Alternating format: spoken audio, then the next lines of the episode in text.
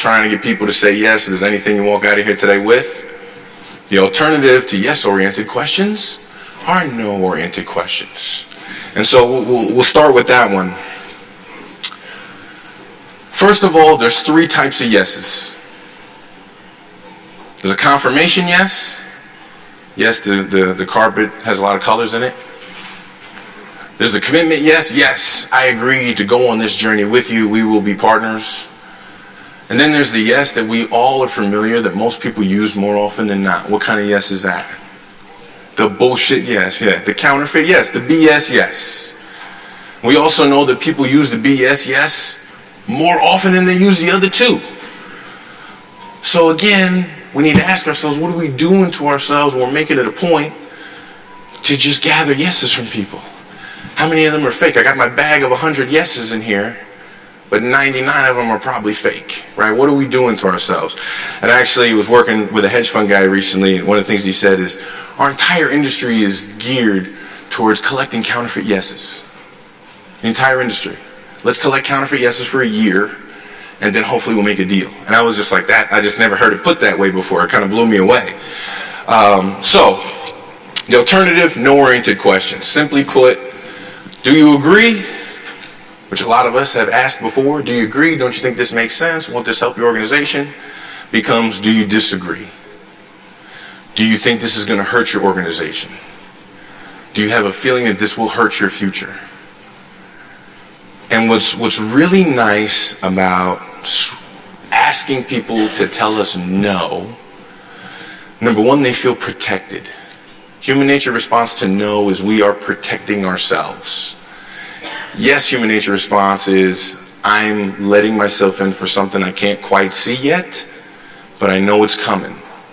And that's geared towards everybody in this room's run into the snake oil salesman at some point in your life.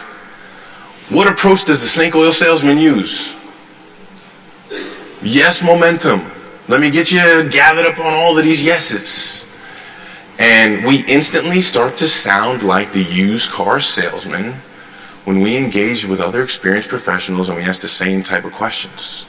We don't want to do that to ourselves, right? So, do you disagree? Uh, do you think this would hurt your organization? Do you want us to fail? That's the questions we need to be asking. Has anyone seen the pie? Uh, I think he's told it a couple times.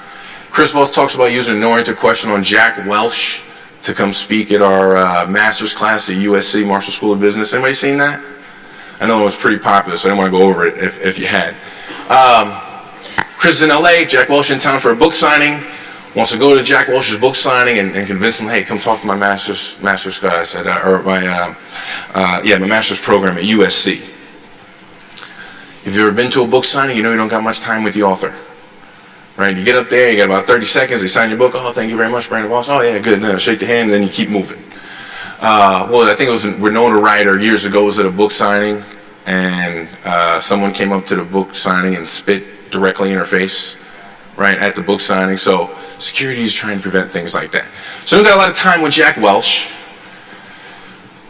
You know you want to get him convinced to come speak at, the, speak at your class. You know you're going to use a no-oriented question. What do you say to Jack? Right, you walk into Barnes and Noble, you walk up to Jack's table, and you can say one thing, and you got to get all of that accomplished, right? The implementation, getting Jack back in town, how do we keep in touch? This is the spring, the class doesn't happen for five more months into the fall. How do we keep in touch with Jack? And again, that doesn't even, we haven't even convinced him to come yet. We still got to solve all those implementation issues. Like, how do you have that question in ten, how do you have that conversation in ten seconds? So what does Chris say to Jack? What do you think?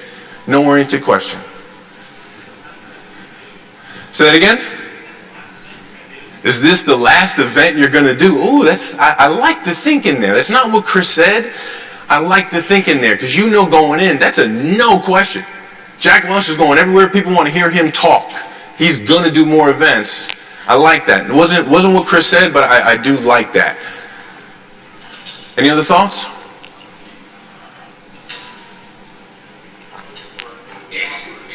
Not looking for a new what? Oh, you're not looking for any new talks. So, okay, I like I like where you're going there. I, I like the thinking, right? We're getting the thinking the thinking started. So The exercise, if you got time, to do around no-oriented questions. Write your typical yes questions down that you would normally want to ask.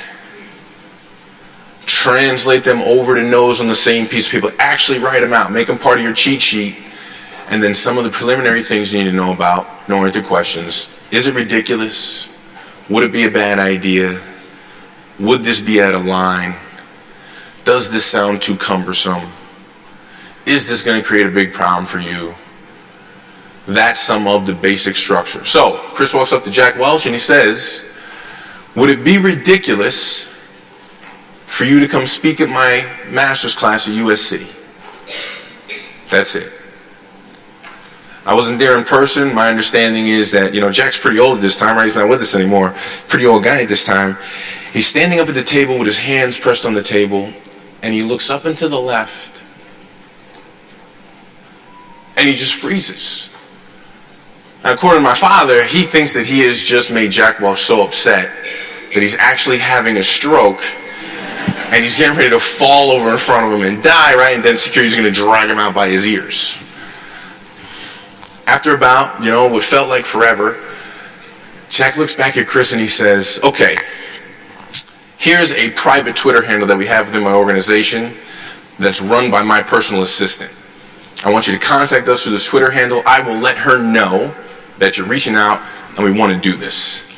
In addition, I'm pretty sure that we're going to be back in L A around the fall time anyway. And if we are in fact here, I'll come speak at your class. Here's your book. Chris is out the door. All of that solved instantly. What's great about getting people to say no is when all the clutter around what yes does to us mentally and emotionally is gone and it's replaced with what feels like protection, it allows people to think through the implementation right away. Right? Again, as I mentioned earlier, we all know why we're here. If we're sitting across the table from each other, we got a really good idea why we're here. It's not about making the ask. It's much more about how do I make you feel like agreeing to what you already know I want. Right? Deference. How ridiculous would it be?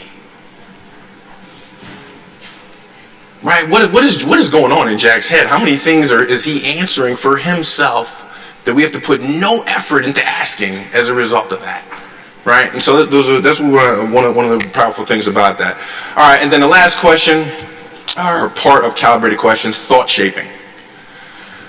Thought shaping questions is really a combination of the demand or the ask you want to make combined with diffusing a negative at the same time. And so, quick example, hotel suite upgrades. I'm sure all of you are already checked into the hotels you're staying at, so you might not get a chance on this trip, but ideally you're going to be staying in hotels a lot. Try this out. So, three-stage hotel upgrade ends with a thought-shaping question. Start out, walk up to the counter, look the person in the eye and say, remember, you don't get in life what's fair, you get what you negotiate. If you want to become a better negotiator, click the link in the description below. Well, let me, let me walk you through the whole process, right? You're walking up to the counter, hey, how you doing? I'm checking in, right? Here's your I D, here's your credit card. They're in the system, they're clicking on things, they're clearly pulling up your reservation. As they're doing that, right, pulling up the reservation, focus is not on you, it's on the screen itself. You say, I'm getting ready to ask you something that's going to make your day a lot more difficult.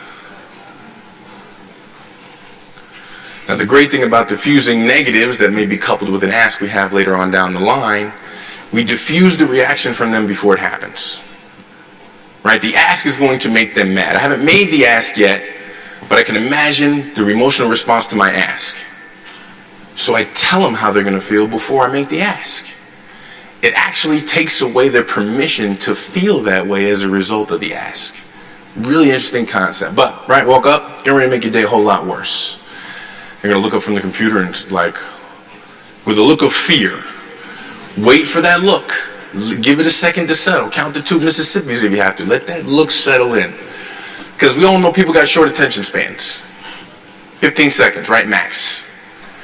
How do I draw your complete focus for the next fifteen seconds? You got to rattle them a little bit. So, complete focus on you, follow it up with, I already know that this is going to make me sound like another spoiled hotel guest that is in fact demanding something that they do not deserve.